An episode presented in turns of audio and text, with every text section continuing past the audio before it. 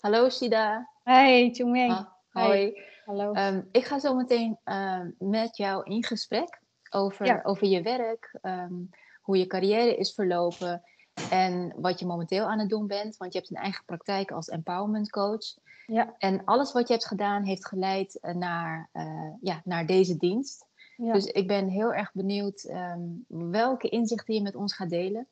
En als eerste wil ik in ieder geval jouw officiële naam ook delen met de kijker. Je heet Rashida Boukhizou, maar je roepnaam is Shida. Klopt. Dus ik zal je ook tijdens dit gehele interview Shida noemen. Ik heb een eerste vraag voor je. Hè, stel dat iemand vastloopt in zijn studie of in zijn werk en ziet gewoon even geen uitweg meer. Wat zou jij kunnen vertellen vanuit jouw levenservaring en eventueel ook je werkervaring om deze persoon op weg te helpen? Ja, dat is altijd een beetje een moeilijke situatie, omdat wat je zegt, hè, mensen hebben dan het idee dat ze vastzitten. Ja. En iemand voelt zich dan waarschijnlijk ook letterlijk en figuurlijk vast, afhankelijk van wat er allemaal meespeelt, zoals financiën of zelfvertrouwen, perfectionisme, maar misschien ook verwachtingen om je heen. Ja, het eerste zou zijn eigenlijk even pas op de plaats maken. Dus even rust nemen. Mm-hmm. Even nagaan van oké, wat wil ik echt en wat houdt me tegen? En vaak is dat gewoon angst, zoals ik al zei. Misschien zijn het verwachtingen van ouders of van andere mensen. Of verwachtingen die je van jezelf hebt. Het moeilijke daarin is dat als je dat alleen meemaakt, je jezelf er niet altijd uit kan halen. Dus ik zou zeggen, zoek hulp. Of dat nou tegen een vriend of een vriendin aanpraten is, of misschien iemand die ouder is, die al wat meer ervaring heeft, daar even mee gaan praten en vragen van, ja, ik zit in deze situatie, wat zou je me adviseren? Ik zou wel heel doelgericht iemand uitkiezen, want te veel adviezen en meningen kunnen jij eigenlijk alleen maar verwarren. Maar het is wel fijn als je iemand kan hebben die gewoon naar je luistert. Dus niet per se meteen iets projecteert op jou. Van nou, ik vind dat je het af moet maken. Of ik vind dat je bent hier aan begonnen, dus dan moet je dit maar doen. Of je hebt waarschijnlijk geen andere talenten. Of het ligt er maar. Ja, het kan alle kanten op gaan. Of ja, moet je dan niet gewoon gaan werken? Of, ja. Dat soort reacties, ja. Die vind ik heel erg herkenbaar. En ook vooral eigenlijk van mensen die heel erg dierbaar zijn voor iemand. Hè? Vaak zijn het de familieleden. Vrienden. Of vrienden die heel dicht bij iemand staan, die met zulke opmerkingen kunnen komen. Dus vandaar is het dus ook heel handig om iemand aan te spreken die iets verder van je afstaat. Ja, heel ver weg. Heel ver weg. Kilometers. Ja, om eigenlijk met een neutrale blik en dat iemand je volledig kan ontvangen met je verhaal, waardoor je dus inzichten krijgt aangereikt. Hè? Ja. En dat wil ik dus ook met jou doen in dit interview. En dan vooral vanuit jouw eigen levenservaring. Want ik vind dat je hele bijzondere dingen hebt meegemaakt. We hebben namelijk een voorgesprek met elkaar gehad. Ja. En wat ik heel boeiend vind, is dat als iemand vastzit in het leven, het werkende leven of studerende leven, dan zie je het gewoon even niet meer. Maar in jouw geval was het anders. Want jij deed dus eigenlijk al iets wat je ontzettend leuk vond om te doen. Wat was dat? Theater. En ik wil zeggen ja en nee. Want het is een ontdekking, hè, wat je gaandeweg doet. Dus ik denk wel, om even terug te komen nog op mijn antwoord van net, is dat er twee dingen heel belangrijk zijn. Namelijk eerst pas op de plaats. Even rust nemen voor jezelf. Maar ook de beweging is nodig. Dus wanneer je letterlijk vastzit, is het nodig om iets te gaan doen. Dus dat kan ook lichamelijk gewoon zijn. Dus in mijn geval was het, ik was 19 en ik deed een communicatieopleiding mbo. Mm-hmm. En ik vond het helemaal niks aan. Ik vond het super saai, maar ik moest iets van een opleiding doen. Hè? Dus die verwachting die ik van mezelf had en misschien dacht dat andere mensen dat van mij hebben. Van ja, je moet toch iets nuttigs doen. En op een gegeven moment zag ik een folder liggen op school. En dan kon je door een extra buitenschoolse activiteit kon je een aantal punten behalen. En ik zag staan, nou, theaterworkshops elke woensdagavond in Den Haag. En uiteindelijk kan je meedoen aan de auditie. En dan doe je eventueel mee aan een voorstelling. En gek genoeg was het eigenlijk bijzonder dat ik daarop reageerde. Want ik was super verlegen. En hield fantastisch. Ja, hield helemaal niet van om in de spotlight te staan. Laat staan in het openbaar te spreken. Mm-hmm. Ik had liever zoiets van, ik ben hier niet, dus zie me ook alsjeblieft niet. Ja. En toch op de een of andere manier sprak me dat aan. En ik ben daar toen heen gegaan, eerste woensdagavond. En ik voelde me eigenlijk als een vis in het water. Met kleine stapjes, maar dat is dus die beweging. Want ik voelde me ook vastzitten. Ik voelde me ook niet op mijn plek. En op het moment dat ik... dat ben gaan doen, dacht ik, hé, maar dit is eigenlijk gek genoeg wel mijn plek. Ik voel me hier goed bij. En ik dacht, oh, ik leer mijn stem anders gebruiken. En ik leer mijn lichaam anders gebruiken. En oh, ik hoef helemaal niet er niet te zijn. Volgens mij is dat helemaal niet mijn kern, verlegen zijn. Ja, dat is een geweldige ontdekking.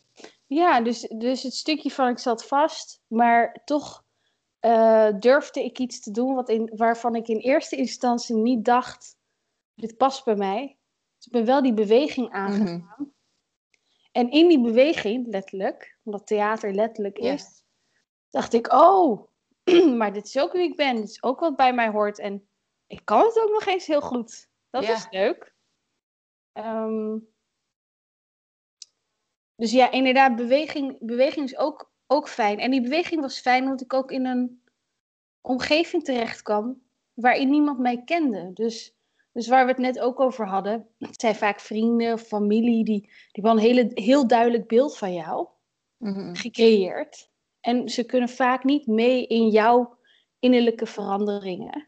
Dat vinden zij ook moeilijk, want dan moeten zij eigenlijk ook, dan worden ze geconfronteerd met, zijn wij veranderd? Nee, dat vindt het altijd maar zo. Ja, want dit stukje vind ik wel interessant, want ik weet dat je van Marokkaanse afkomst bent. Mm-hmm. En jij was dus gaan acteren en je ontdekte dat je in de kern niet verlegen was, maar juist misschien expressiever dan je ooit had gedacht van jezelf. Ja. En hoe reageerde jouw familie daarop? Nou, die twee dingen hebben voor mij niks met elkaar te maken, dat ik verlegen was en Marokkaans ben eigenlijk. Mijn familie reageerde eigenlijk wel heel leuk. Oh nee, dat bedoel ik ook niet. Oh. Ik bedoelde meer van, hoe reageerden ze op dat jij ging acteren? Oh ja, nou ja, sommige broers en zussen een beetje lacherig. Van, wat doe je dan, weet je wel. Maar eigenlijk over het algemeen zagen mijn ouders dat ik daar blij van werd. En mijn vader vond het heel leuk. En ja, mijn moeder die had wat tijd nodig om nou echt te snappen waar ik nou heen ging elke woensdagavond. Dus elke woensdagavond was ook weer opnieuw, wat ging je ook alweer doen? Theater. Wat doe je dan precies? Weet je wel? Ja, maar, en dat is zo herkenbaar. Want ik ben van Chinese afkomst. Ja. En toen ik op een gegeven moment ging vertellen dat ik wilde gaan coachen. Ja. En mijn eigen praktijk wilde opstarten. En ik ging al die opleidingen daarvoor doen. Ja. Begrepen ze dat ook niet? Hè? Nee. Ik kreeg gewoon dezelfde vragen naar me toe geworpen. En ook lacherig. Hè? Ja. Zo van, ja, maar wat doe je dan? Ga jij mensen helpen? Maar hoe dan? En nou, dus echt, dat ging met een heleboel lachen gepaard. Ja. Klopt, ja. Omdat ze zichzelf niet kunnen voorstellen van, wat doe je dan precies? En ook omdat ik het zelf heel serieus nam. En nog steeds. Ja. En jij natuurlijk ook. Dus en het leek net, hoe meer je zelf het serieus neemt of nam, dat mensen om je heen eigenlijk meer denken van, oh ja, nou, oké, rare hobby of zo. En wat doe je dan precies? En dat heeft echt wel even tijd gekost. Want ik moest zelf ook wel geduld hebben door bijvoorbeeld elke week weer uit te leggen. Nou weet je, na een paar weken denk je ook van, ja, op een gegeven moment moet je wel weten toch waar ik elke woensdagavond heen ga. Ja. Maar goed, ik realiseerde me ook van dat het niet gewoon was voor mijn moeder. Dus dat ik daar zelf ook een beetje geduld in moest hebben met het uitleggen.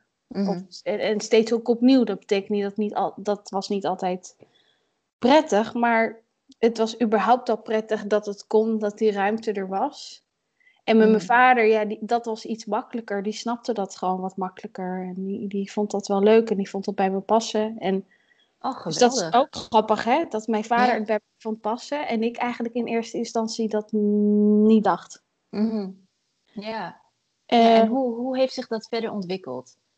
Want ik meen me te herinneren dat je dus op een gegeven moment naar een theaterdocentenopleiding bent gegaan in Amsterdam.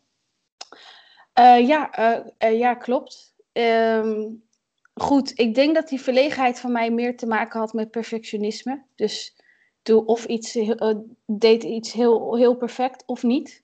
Dan ging ik het weg. En ik merkte wel dat theater mij heel erg gelukkig maakte. Meer dan school. Mm-hmm. En meer dan andere dingen. En na een aantal voorstellingen gespeeld te hebben. Op een gegeven moment was ik op een leeftijd, was toen 24. En toen zag ik in gesprek met iemand anders. Die had de regieopleiding gedaan in Amsterdam. En die vertelde mij over de theaterdocentenopleiding. Toen dacht ik, dat vind ik heel interessant. En toen ben ik me gaan inlezen. Toen dacht ik, dit is wel echt fantastisch. Ja, dit wil ik wel doen. Maar op de een of andere manier leek dat echt heel veel stappen ver van mij vandaan. En daarnaast had ik ook iemand in mijn omgeving die het eerder had gedaan. Of die überhaupt een theateropleiding had gedaan. Of mij kon vertellen hoe dat was.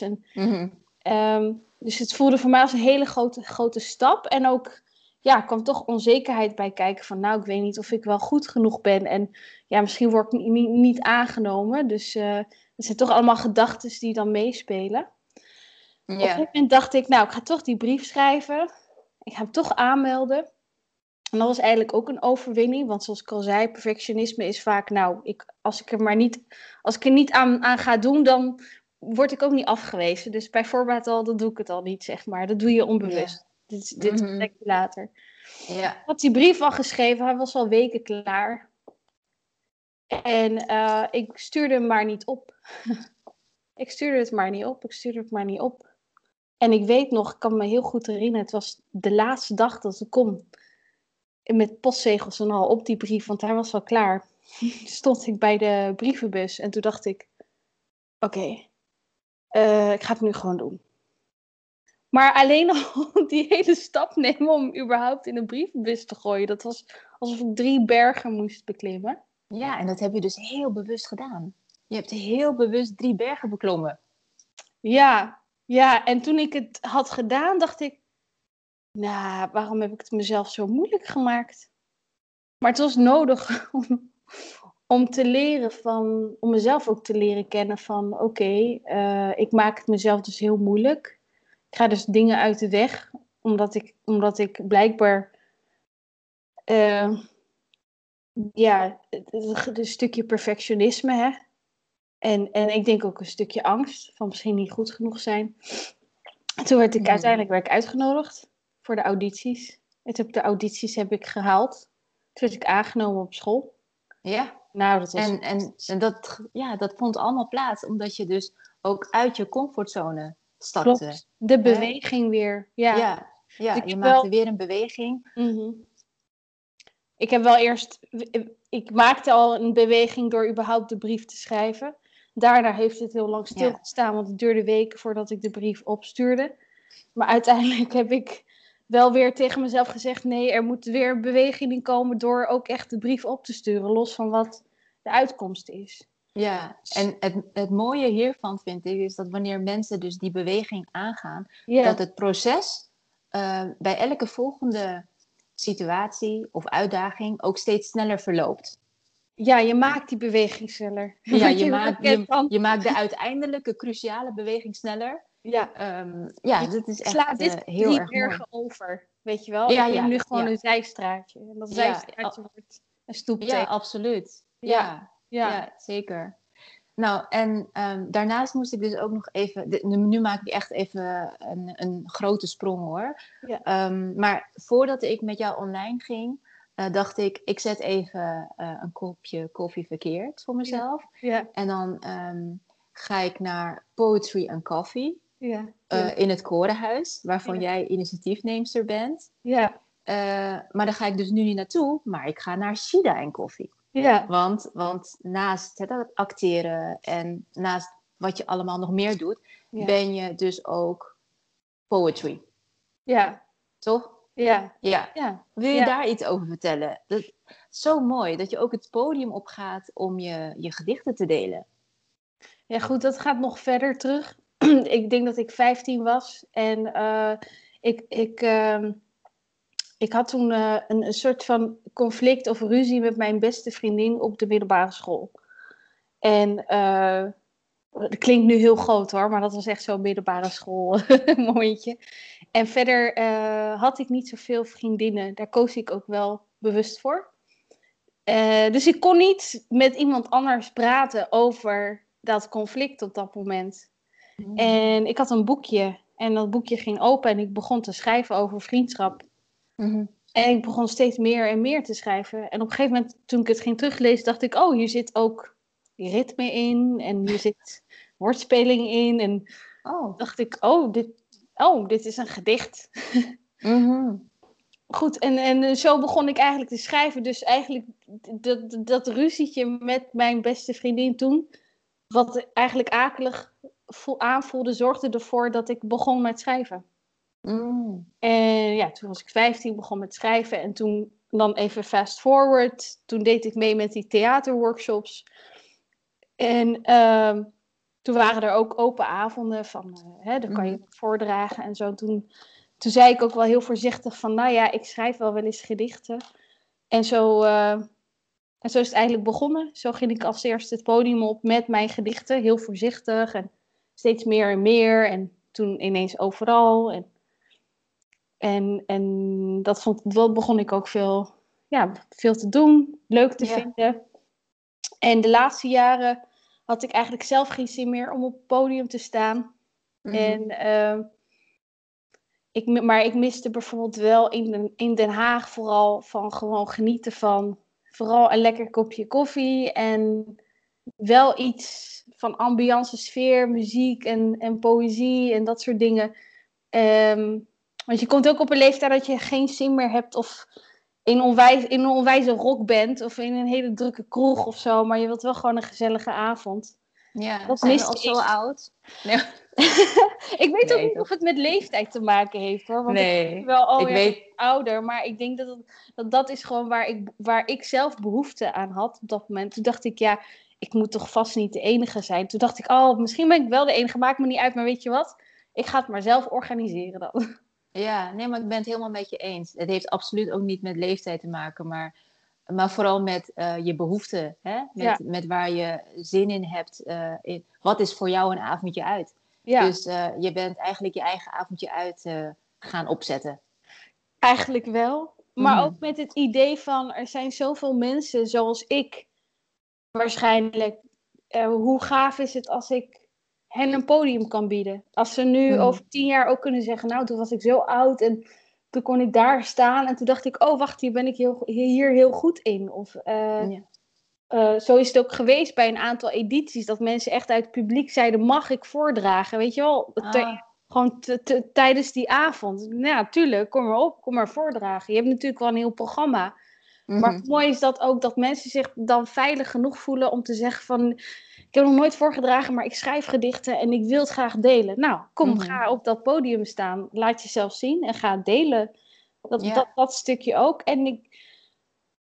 En misschien kwam dat ook voort omdat ik op dat moment juist zelf minder behoefte had aan op een podium staan. Mm-hmm. Maar toch die ruimte wilde creëren of zo. Ja, en je wilde misschien ook wel gewoon betrokken blijven bij dit stukje cultuur. Ja, mooi. Ja. Nou, misschien komt het wel voort uit je scheppingskracht.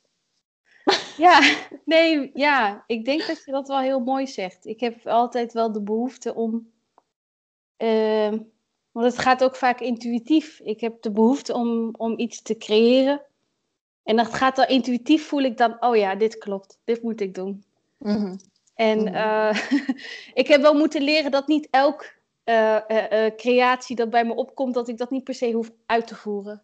Ja, ja. Oh, dat herken ik absoluut. Ja. Ja. Ja, ik vind het zo mooi hoe Elizabeth Gilbert daarover schrijft in Big Magic.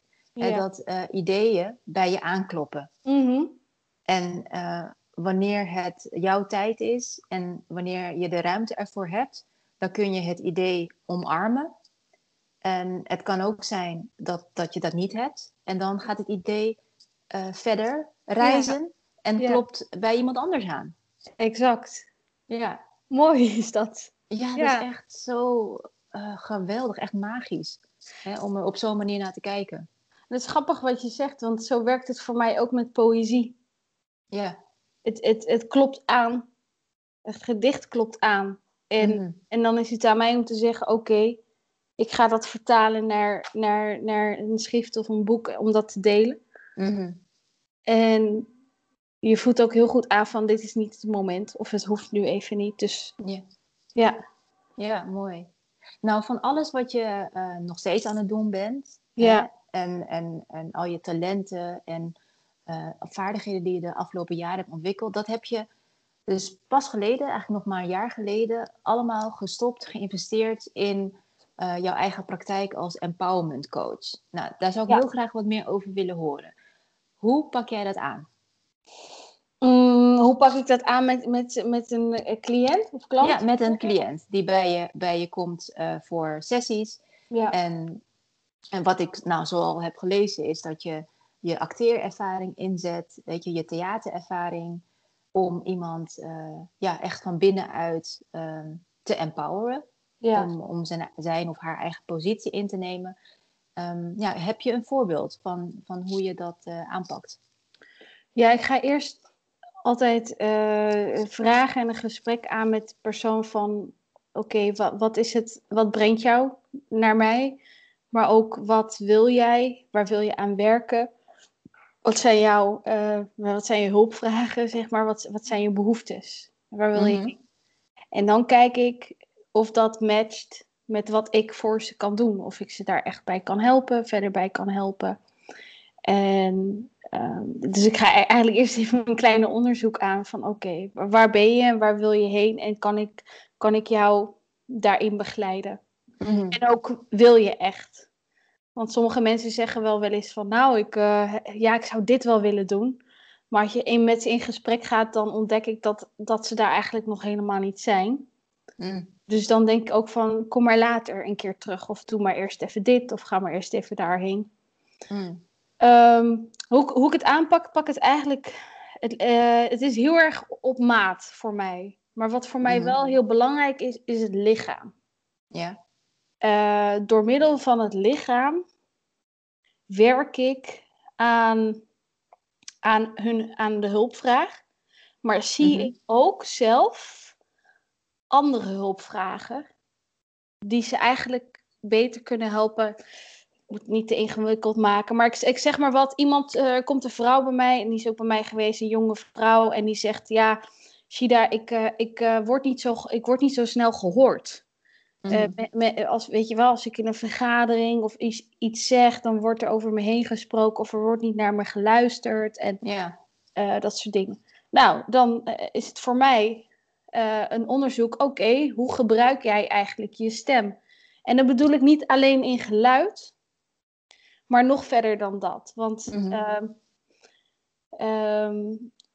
hoe klinkt je stem? Hoe gebruik jij je stem? Als jij van jezelf een natuurlijke, zware stem hebt of een hele duidelijke stem, maar je gaat het vervormen, omdat je dat ergens onderweg hebt geleerd, dat je als vrouw zachtjes moet praten, spreken of niet te luid moet zijn. En dat heb je jezelf aangeleerd. Dan hoor ik al van dit is niet jouw natuurlijke stem. Dus dan ga ik op zoek naar wat is jouw natuurlijke stem. En ik weet, ik kan nog een voorbeeld aandragen met dat ik een vrouw dan stemoefeningen met haar ging doen. Maar bij haar bijvoorbeeld ook vroeg heel hard te schreeuwen. En dat ze op een gegeven moment ook schrok van haar eigen stem.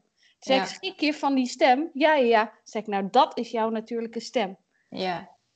Dus daar gaan we aan werken. Ik wil dat je die stem gaat gebruiken. Omdat je vanuit je natuur reageert. Kijk, als wij niet vanuit onze eigen natuur reageren, dan dan krijg je van buitenaf krijg je reacties. Mm-hmm. Dat werkt gewoon altijd zo, weet je wel. Als je jezelf kleiner maakt dan dat je bent, dan gaan mensen ook tegen je aanlopen, tegen je aanbotsen. Of ze gaan je ook zo behandelen. Ja, absoluut. Hè? Maar als je op een gegeven moment denkt van, oh, maar dit is niet mijn kern, dit is niet mijn natuur. Mm-hmm.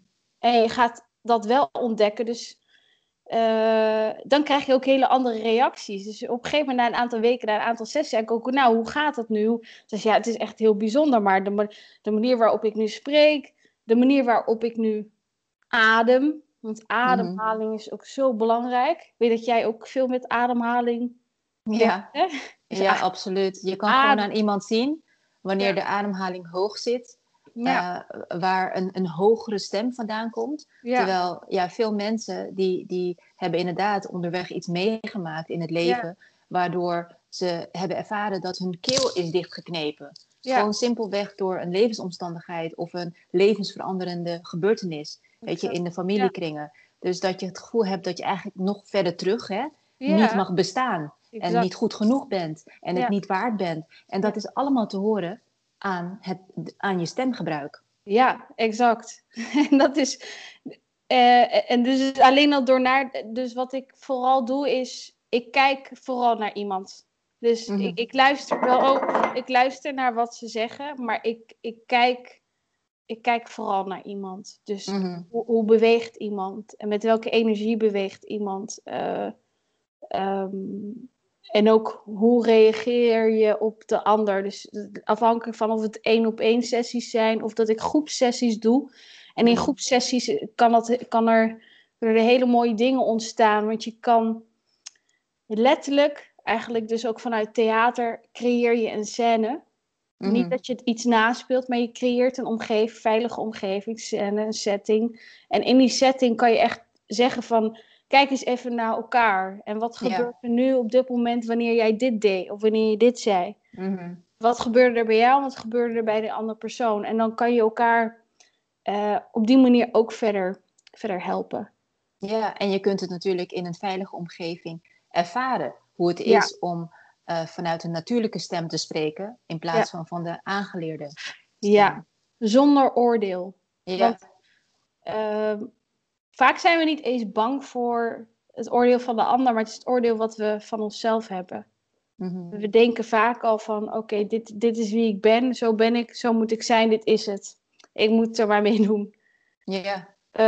Maar ga weer terug. Ik laat mensen vooral bewegen vanuit hun lichaam. En in die beweging zit voor mij een hele duidelijke observatie van wat hebben ze nodig.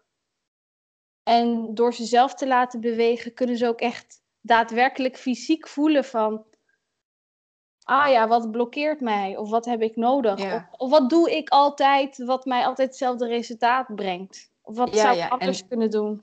Inderdaad. Dus en om je even te onderbreken, want ik moest nog even denken aan hoe je dit hele verhaal begon. Want je gaf aan, iemand komt binnen met een hulpvraag. Ja. En vervolgens ga je luisteren en kijken naar iemands lichaamstaal. En dan merk jij dus als coach al, er zijn nog een aantal andere hulpvragen die jij zelf niet hebt benoemd, maar die ik dus zie aan je lichaam. Ja. En dat merk ik ook in mijn werk. Want iemand kan binnenkomen met de vraag en eigenlijk de kwestie van ik wil presenteren op de werkvloer, maar het lukt me niet. Het angstzweet breekt me uit voordat ik voor die groep met mensen sta en ik loop rood aan en alles begint te trillen en te shaken in mijn lijf. Mm-hmm. En dat voelt gewoon niet goed. Ja. Dus dan komt iemand met de vraag, kun jij mij aanleren hoe ik daar voor de groep kan gaan staan? Ja. Maar wat er dan achter zat, en ik bekijk het dan vanuit traumawerk, wat erachter zat was eigenlijk een situatie tijdens de tienertijd, waarbij heel veel acne in die persoon omhoog was gekomen. Ja. En in die periode keerde hij zich helemaal in zichzelf. Weet je, helemaal van, iedereen kijkt naar me. En met allerlei oordelen waar jij het dus net over had. Ja. Van, ik vind mezelf vies, lelijk, met alles wat ik nu op mijn huid heb zitten. En dat was zo onbewust, zeg maar, ontstaan, dat het eigenlijk werd meegedragen tot aan 20, 25 jaar later op de werkvloer. Ja, natuurlijk. Je hebt dat dan opgeslagen. Je hebt jezelf gewoon geconditioneerd. Je hebt dat opgeslagen. En je hebt het ook opgeslagen in je lijf. Want je lijf denkt terug aan dat moment van... Ja. Oh ja, ik sta nu voor een groep. Bam, ja. Dit is wat mijn normale reactie is. Ja. Top? En... Ja, nou eigenlijk de aangeleerde reactie vanuit een negatieve ervaring. Ja, ja, dus inderdaad. En er zijn verschillende manieren om daarbij te komen. En ik vind het heel mooi om te horen hoe jij dan daarbij komt. Hè? Dus eigenlijk ook bijna zonder het trauma aan te raken. Het kan best zijn dat die trauma's dan ook omhoog komen. Maar gewoon door anders te bewegen en de nieuwe reacties te gaan ervaren. Ja, want vooral dat stukje. Want inderdaad, de trauma's komen wel naar boven. Alleen ik raak ze niet aan zelf als coach. Wat ik vooral doe inderdaad is, laten we nieuwe reacties gaan. Ik maak je bewust van je reactie. En dan gaan we nieuwe reacties creëren. En ik zie die trauma's en die trauma's komen naar boven. En soms vertellen ze het ook. En ik laat dat ook bestaan. Het mag er zijn in alle veiligheid. Maar ik raak ze niet aan. En dat doe ik bewust. Omdat ik... ik ben geen traumatherapeut. Mm-hmm. Dus dat is één. Dus ik heb daar niet op die manier ervaring mee. En ook omdat ik voel en weet dat mijn manier van werken heel erg in die lichaamsbeweging zit. En de terugkerende reacties die je dan hebt op jezelf en voor jezelf. Yeah. En daardoor hebben ze ook net iets sneller, een snellere overgang of zo. Mm-hmm. Want je hebt dan anders ook heel veel sessies nodig, of meer tijd nodig, of anders tijd nodig met een persoon, denk ik. Om dat echt aan te raken, goed aan te raken, denk ik. Ja, natuurlijk. Maar het kan ook, Maar ik vind het mooi om te horen wat het verschil is, hè, in onze werkzaamheden vanuit de positie die we hebben ingenomen om iemand te begeleiden. Ja. Dus heel mooi om te horen hoe jij dat aanpakt. Ja, leuk. En hoe doe jij dat dan? Nou, dat is nog een heel verhaal. Maar nee, ik wilde dit gesprek met jou aangaan om jou de inzichten te laten delen. En we kunnen vast een ander keertje afspreken om nog eens wat dieper in te gaan op hoe ik het aanpak. Ja. Maar ik zie dat we al... heel wat tijd erop hebben zitten. We kunnen volgens mij nog urenlang praten. Shida. Zeker, ja, dat geloof ik zeker. Ja. Maar voor nu wil ik het afronden en je heel graag bedanken. Want ik vond het echt fantastisch om je verhalen te horen. Je bent een natuurlijke verhalenverteller. Dankjewel. Dat is heel erg gaaf. Ja, wie had dat gedacht? Om te horen. Wie had dat gedacht? Ja. Weet ik niet. Ik wie niet hoor, in eerste instantie. Nee. Dankjewel. Nee. Jij bedankt. Nou, alsjeblieft. En jij ook bedankt. Graag gedaan. Ja. Oké. Tot de volgende keer. Ja, doen we koffie. Gezellig. Ja, is goed. Dag. Doei.